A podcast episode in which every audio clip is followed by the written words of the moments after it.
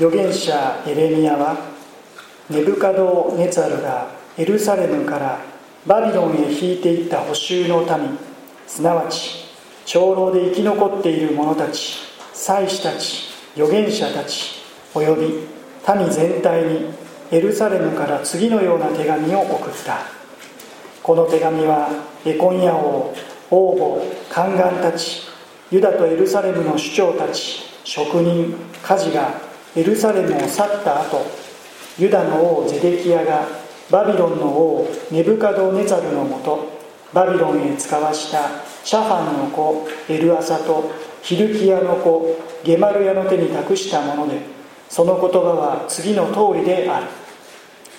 イスラエルの神万軍の主はこう言われる。エルサレムからバビロンへ私が引いて行かせた全ての補修の民に家を建てて住み果樹園を作ってその実を食べよ妻を迎えて息子娘を産みあなた方の息子には妻を迎え娘を嫁がせて息子娘を産ませそこで増えよ減ってはならない。私があなた方を引いて行かせたその町の平安を求めその町のために主に祈れ。その町の平安によってあなた方は平安を得ることになるのだから。誠にイスラエルの神万軍の主はこう言われる。あなた方のうちにいる預言者たちや占い師たちにごまかされるな。またあなた方が見ている夢に聞き従ってはならない。なぜなら彼らは私の名を使って偽りをあなた方に予言しているからだ。私は彼らを使わしていない。主の言葉。誠に主はこう言われる。バビロンに70年が満ちる頃私はあなた方を顧みあなた方に慈しみの約束を果たしてあなた方をこの場所に帰らせる。私自身あなた方のために立てている計画をよく知っている。主の言葉それは災いではなく平安を与える計画でありあなた方に将来と希望を与えるためのものだ。あなた方が私に呼びかけ来て私に祈るなら私はあなた方に耳を傾ける。あなた方が私を探し求める時心を尽くして私を求めるなら私を見つける。私はあなた方に見いだされる。主の言葉。私はあなた方を元通りにする。あなた方を追い散らした先のあらゆる国々とあらゆる場所からあなた方を集める。主の言葉。私はあなた方を引いていった先から元の場所へ帰らせる。聖書は以上です。祈りを捧げます。天の父なる神様。新年最初の主の日の礼拝。紐解かれた御言葉を通しあなたの御心を深く悟らせてください。あなたご自身の身思いに心を傾けあなたの御言葉に聞き従う信仰を私たちのうちに新しくしてください。御言葉のひととき主ご自身の御手に委ねます。救い主イエス・キリストの皆によって祈ります。アーメン。新年最初の主の日の礼拝エレミヤ書29章1節から14節をお読みしました。中心は11節。聖書をお持ちの方はご一緒にエレミヤ書29章11節を私たち一人一人に対する主の語りかけの言葉として味わい読みましょう。11節。はい。私自身あなた方のために立てている計画をよく知っている。主の言葉。それは災いではなく平安を与える計画でありあなた方に将来と希望を与えるためのものだ災いではなく私たちに平安を。また将来と希望を与える神の計画が確かにある。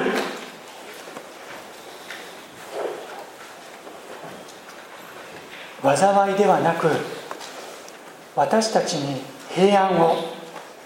また将来と希望を与える神の計画が確かにある。このことを新たな年の始まりにあたって共に覚えたい。神様ご自身がそれは災いではなくあえて断りを入れているのには理由がありました。それは当時このメッセージを受け取った人々の多くが今自分の置かれている状況今自分たちの身に起こっていることは災い以外の何者でもないと感じていたからです。それもそのはず。このメッセージを耳にした人々は今祖国を追われていました。見ず知らずの遠い国に連れ去られました。報酬捕虜となっていたのですから。どうしてこのような状況が災いではないと誰が受け止めることができたというのでしょうか。さあ29節29章はこう始まっています。1節から3節を改めて読みます。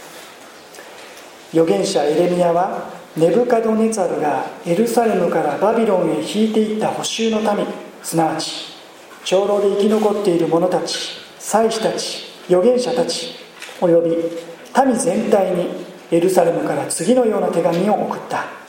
この手紙はエコニア王王母宦官たちユダとエルサレムの首長たち職人家事がエルサレムを去った後ユダの王ゼデキヤがバビロンの王ネブカドネザルのもとバビロンへ使わしたシャファンの子エルアサとヒルキヤの子ゲマルヤの手に託したものでその言葉は次の通りである。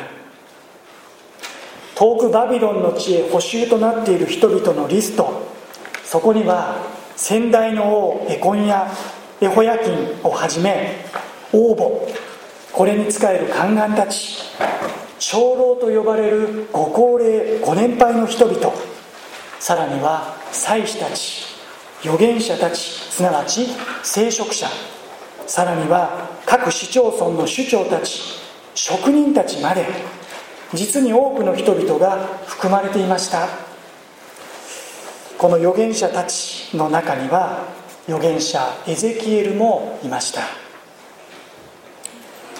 少し細かいことを申し上げますがエレミアが手紙を託したエルアサとゲマルヤという2人の人物彼らはそもそも何のためにバビロンに使わされたのでしょうか。実は南ユダおよびこの時バビロンに隷属していた諸国のリーダーたちは一致団結してバビロンに対する反乱を企てました。これに遠くバビロン補修の民たちもこうし立ち上がったのです。こうした事件が少し前に起こっていました。2人はどうやらこの反乱に対する謝罪と釈明のためにネブカドネザルのもとに使わされたようです。ちなみにこの反乱の背後には2年のうちに補修民は解放される奪われた神殿の器類も帰ってくる。エレミア書28章に登場した偽預言者ハナンヤたちの影響があったと考えられます。元日礼拝ではエレミア書28章から御言葉に聞きました。元日礼拝に集われた方は思い出されることでしょうね。あああの預言者偽預言者ハナンヤの預言。2年のうちに実は彼のこのまやかしの言葉が人々を先導し反乱へと駆り立てたようです。しかし結果はあっけなく制圧されてしまった。そうするとこの時バビロンに補修となっていた人々の少々複雑な心理状況胸の内が見えてくるような気がします。ただでさえ約束の地を追われ補修となったことへの恥じらい屈辱がありました。住み慣れた家を失いました。家族と別れました。突然見ず知らずの国に連れてこられました。その失意落胆。それでも周囲からは楽観論も聞こえてくる。まだ大丈夫。国は滅んでいない。神殿は残っている。バビロニア帝国は間もなく弱体化する。保守民はすぐに解放され祖国に戻れる。こういう噂が予言が。当然のことながら補修の民は期待を抱いた。しかしその期待もこの度の反乱失敗であえなく失望に変わった。盛り上がった分落ち込みも激しい。期待した分ショックも大きい。やっぱりダメじゃないか。やっぱりダメじゃないか。これからどうやって生きていくのか。この異国の地で。この孤独の中私たちはどうやって生きていけばいいのか。先の見えない毎日光が差し込んでこない日々。そんな彼らの思いは一つ。神は私たちに災いを与えられたのだと。当然といえば当然の思いでしょうね。しかしその時主は言われた神様は声を大にして言われたそうではないと。そんなことはないんだと。あなた方のために私が立てている計画があるんだと。それは災いではなく災いではなく平安を与える計画でありあなた方に将来と希望を与えるためのものだと。このことを信じてほしいと。このことを信じてほしいと。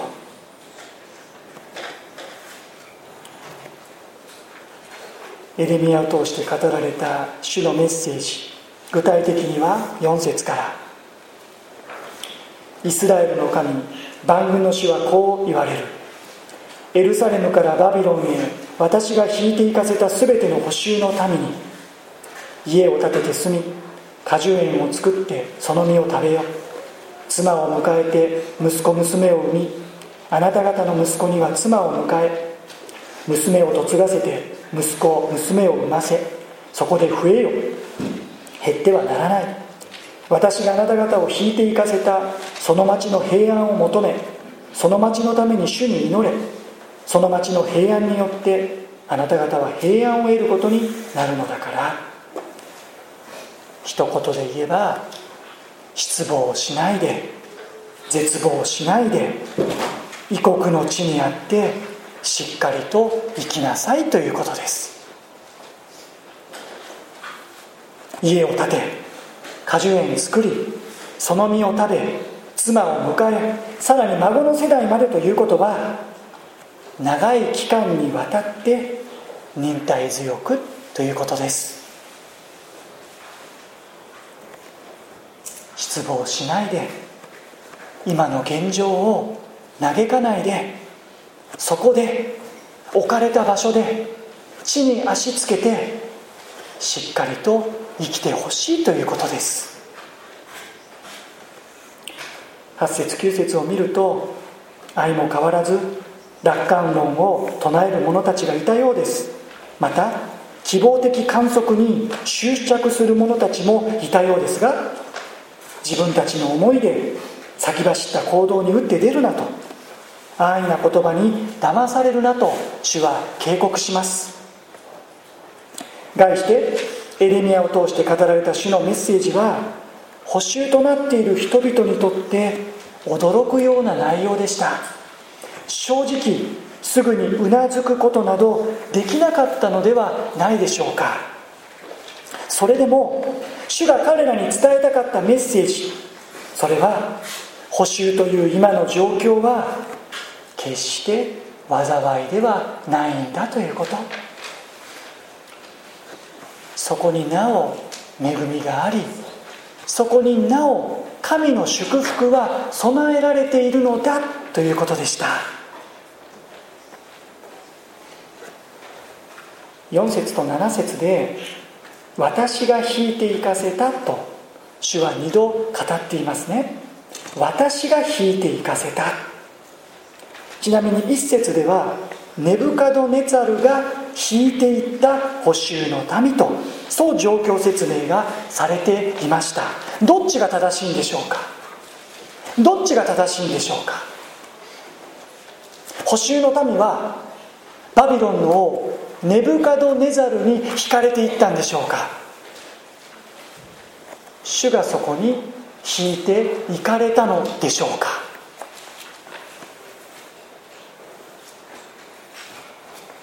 っちも正しい。どっちも正しい。でも主は明らかにあなた方はバビロンの王ネブカドネツァルに連れて行かれたのではなくて私がそこに引いて行かせたのだ。この視点に立ってほしいと願っています。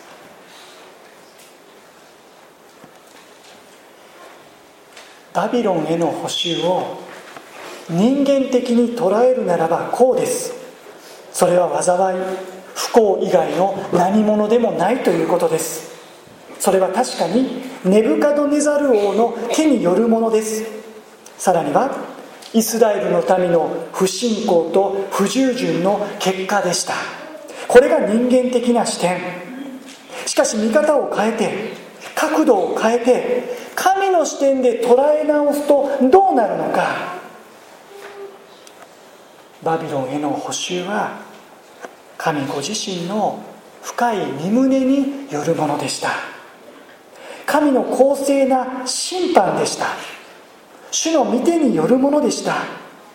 そこに約束の地の回復という目的がありました。神の不信仰からの回復という意味がありました。すなわち人間的に捉えるならばそれは災い以外の何者でもなくネブカドネザル王の手によるものでありイスラエルの民の不信仰と不従順の結果でしたがでしたが神の視点で捉え直すならばそこにも大きな意味があったということ目的があるということです。たとえ身から出た錆自分の不徳の致すところ。自らの不十分さから生じた結果であったとしても。主の御目に。それらは決して。想定外の出来事ではありません。私たちが経験し直面する一つ一つのことは。良いお方。聖なるお方にして。義なる神様が。積極的に行われたことではなかったとしても。それでも神様のご主権とご支配の及ばないところで起こっていることではありません。私たちが勝手にしでかしたとそう思えることであったとしても神様の見ての届かないところで起こっていることは何一つないのです。全知全能にして愛と恵みに満ちておられる神は私たちのあらゆる不十分さ罪深さ弱さの中でなおご自身の計画を進めることのできるお方です。神のご計画は微動だにしません。神は全てのことを働かせて益としてくださるお方。益としてくださることのできるお方。涙の谷さえそこを神様は泉の湧くところとされるお方。そこを泉の湧くところとすることのできるお方。人間的に見れば災い以外の何者でもない。そう思われる状況であったとしてもなおそこに平安を与えさらにそこから将来と希望を生み出すことのできるお方マイナスさえプラスに変えることのできるお方これが主なる神様。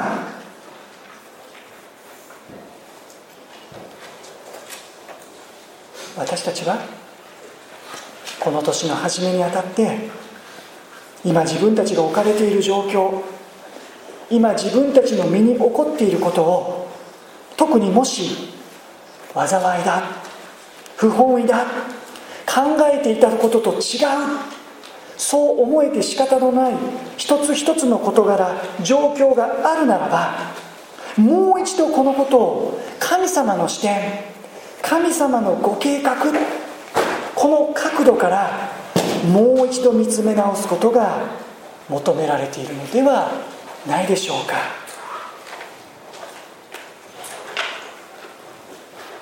もし皆さんが今ご自身が置かれている状況今ご自身の身に起こっていることがこれは災いだこれは不幸だこれは不本意だこれは私が考えていたこととは違うんだとそのように人間的に考えておられることがあるならば視点を変えて角度を変えて見方を変えて地上からの目線ではなく天からの視点でもう一度そのことを見つめ直していただきたい。神のご計画があることを知っていただきたい。災いではなく平安を与え私たちに将来と希望を与えてくださる神様のご計画がそこにもあるのだというこの視点に共に立たせていただきたい。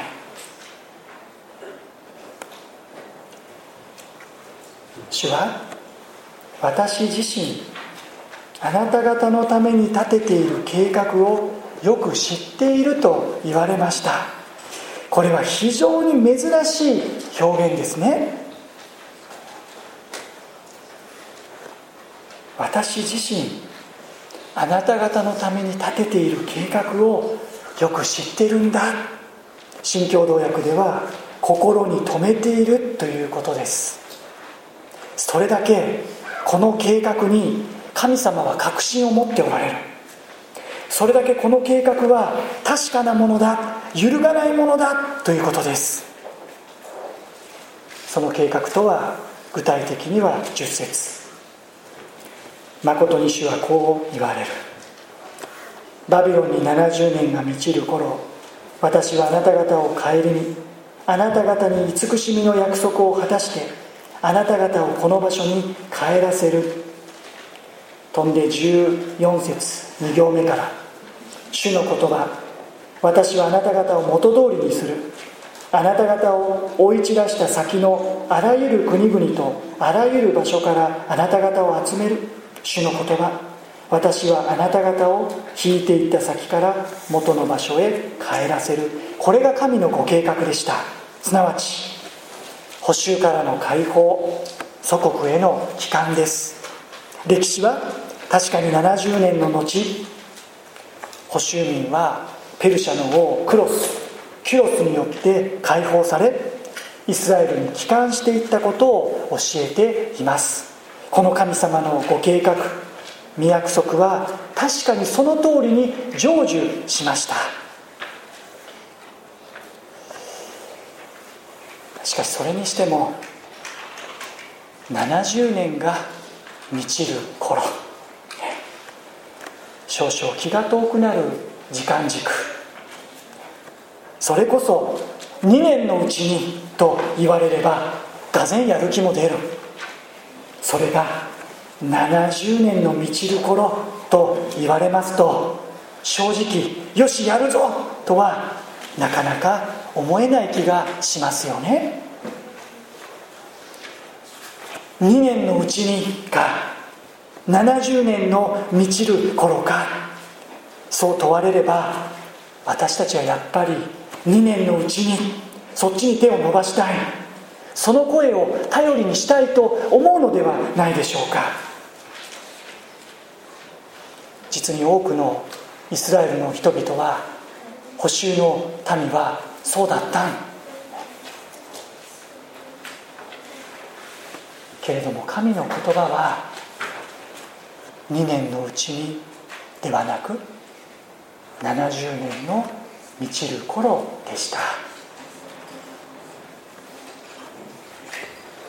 それはその数字以上に時間的尺度以上に神のご計画への信頼が求められているということでしょう。2年のうちにと言われれば2年のうちにか。じゃあ頑張ろう。気がつけば神様への信頼ではなく己の力に頼ろうとする私たちが頭をもたげてくる。しかし70年の満ちる頃だと言われる時にそれはある意味もう私たちの手の及ばないところにそれはある。ん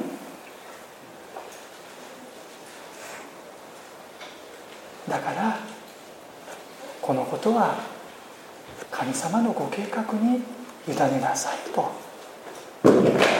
神様の時を待ち望みなさいと。馬力で自力で己の知恵と力で事を運ぼうとするのではなくて70年の満ちる頃だと言われる神様に信頼して神様のご計画に委ねてそれがここでのメッセージでしょう。それでも待ち望む忍耐少々気が遠くなるような時間軸。それでも主は憐れみ深いお方ですね。補修となった人々にはるか先とは言わず確かに平安を与え将来と希望を与えてくださるそんな主からの約束がここには添えられていました。それが12節から14節前半です。12節から。あなた方が私に呼びかけ来て私に祈るなら私はあなた方に耳を傾ける。あなた方が私を探し求める時心を尽くして私を求めるなら私を見つける。私はあなた方に見いだされる。主の言葉。このことです。皆さんバビロンに捕囚となった人々にとって祖国を追われたこと家を失ったこと家族と別れたことこれら一つ一つのことが大きな痛み悲しみだったことは言うまでもありません。しかし彼らにとってはもう一つ決定的な悲しみがありました。それは約束の地を離れ追われ遠くバビロンの地に連れてこられた私たちは主から見放されてしまったのだということです。私たちは主から完全に見放されてしまった。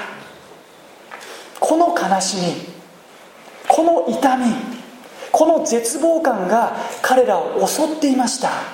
なぜならここバビロンには神殿がない。ここバビロンには礼拝する場所がない。ここバビロンには神様の臨在を感じさせてくださる場所がないからです。神に見捨てられ神が共にいてくださらない。そんな異国異教の地バビロンにあっては平安も将来も希望もあったもんじゃない。に彼らの絶望感がありました。けれどもそう感じていた彼らに主は言われたのです。あなた方が私に呼びかけ来て私に祈るなら私はあなた方に耳を傾けるよと。あなた方が私を探し求める時心を尽くして私を求めるなら私を見つけるよバビロンでもと。私はあなた方に見いだされる。そこでもと。すでに7節でその町の平安を求めその町のために主に祈れと命じられていました。主に祈れと命じられているのならその祈りに主が応えてくださるということでしょう。他でもない異国異教の地バビロンで自分たちは災いに遭っていると私たちは見放されたんだとそう信じて疑わなかった補修の人々の祈り叫びに主は応えてくださるというこのことを約束してくださいました。皆さんここにどれほど大きなメッセージが込められているか。ここにどれほど大きくて深い神様の憐れみが注がれているか。エリミア書をここまで読んでいくとよくわかるよくわかるなぜなら主はエレミアを通して南ユダ王国の人々が主の言われることを聞かないので主の契約を守らないので私も彼らの叫びに耳を傾けない。そう言い放ってきたここまで。エレミアに対してもです。エレミアに対してもあなたはこの民のために祈ってはならない。私に取りなしをしてはならない。私はあなたの願いを聞かないからだ。7章16節をはじめ11章14節14章11節などで繰り返し命じられてきた。お分かりでしょうか？ここまでエレミア書を読んでくると私は南ユダ王国の人々がどんなに祈り叫んでも私はそれを聞かないと神様は言ってきたんですよ。エレミアに対してもお前祈るなと。お前願うなと。あなたの祈り叫びにも私は耳を傾けないんだと。そう神様はずっとここまで言い続けてきたんですよ。私は聞かない。だから祈るなと。エレミアに対してもですよ。それがそれがバビロンに捕囚となった人々に対しては主に祈れというんですよ。異国の町のために祈れというんです。私はその祈りを聞くからあなたがバビロンで私を求めるなら私に祈るなら私に叫ぶなら私はそれを聞くとこれがどれほど大きなメッセージだったかと思うんですね。つまりこのメッセージはバビロンの地にあっても私はあなた方を見捨ててはいないよ。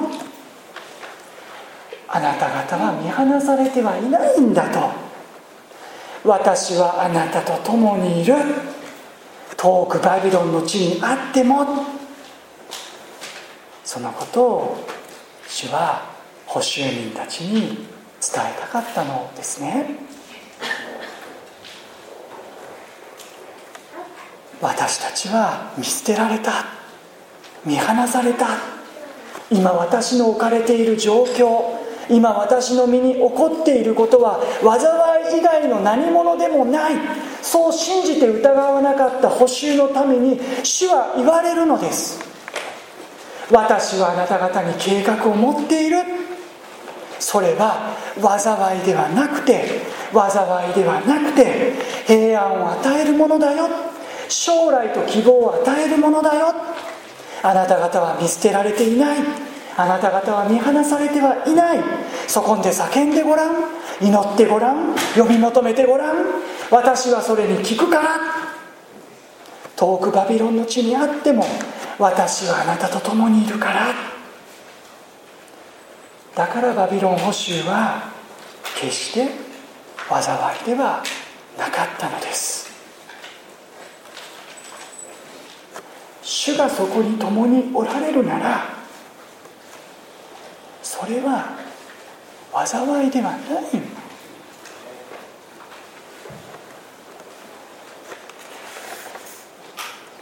何が災いで何が幸いか。これは単純に測ることができません。当時祖国に残っていた人々は自分たちはまだ幸いだと思ってた。まだ国がある。神殿がある。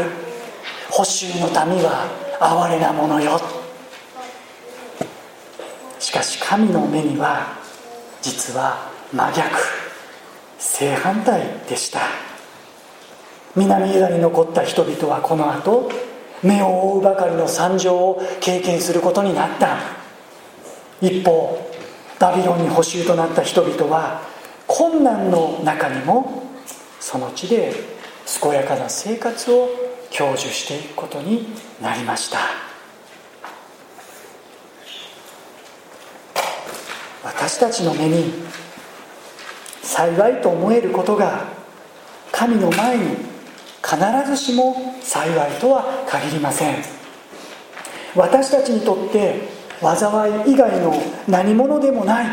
そんな状況がしかし神の前に実は幸いでその先に祝福が用意されているということもあるんですね。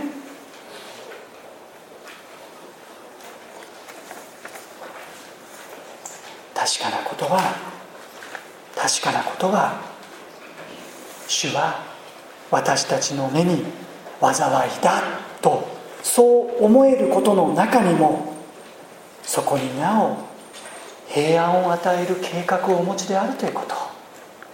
その先に将来と希望を備えてくださっているということです。私たちの人生に対する神のご計画があります。私たちの人生には神の確かなご計画があります。それは常にどんな時にも災いではなく私たちに平安を与えるものです。私たちに将来と希望を与えてくださるものです。たとえ時間がかかってもこの神のご計画は常に最善にして最良のものです。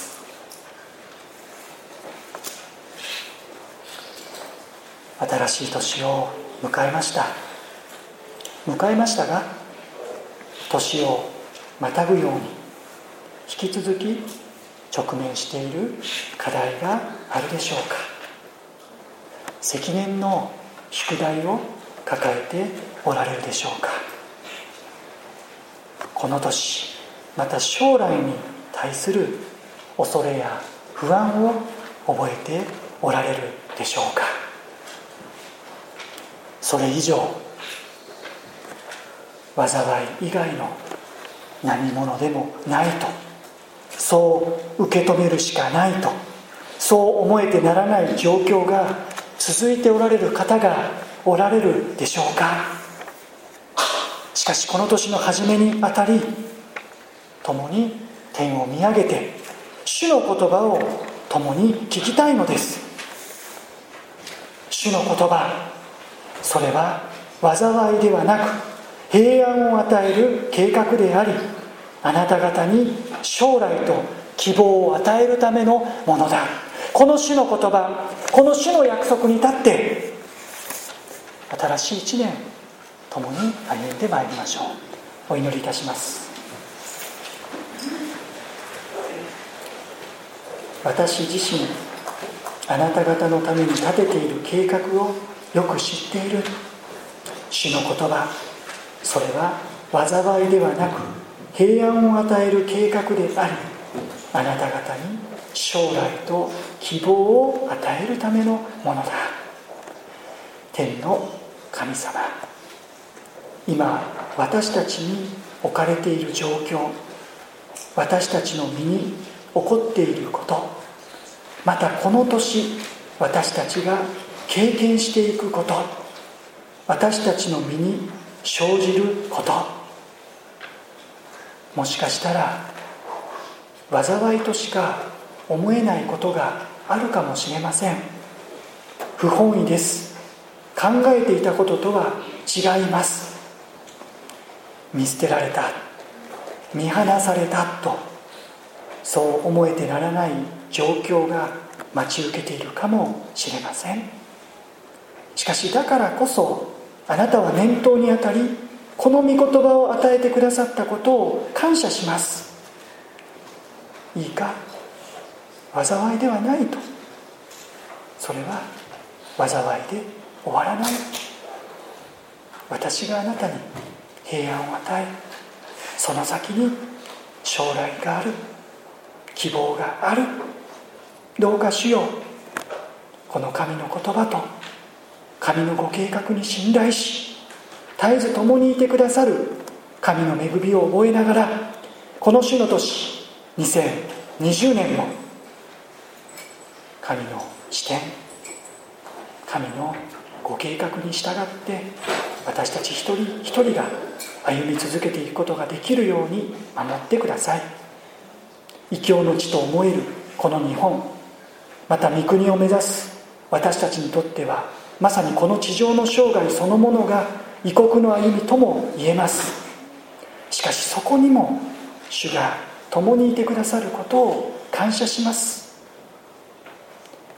主のご計画の確かさを絶えず見つめさせていただきながら共に神の家族として歩み続けていくことができるようにも守ってください。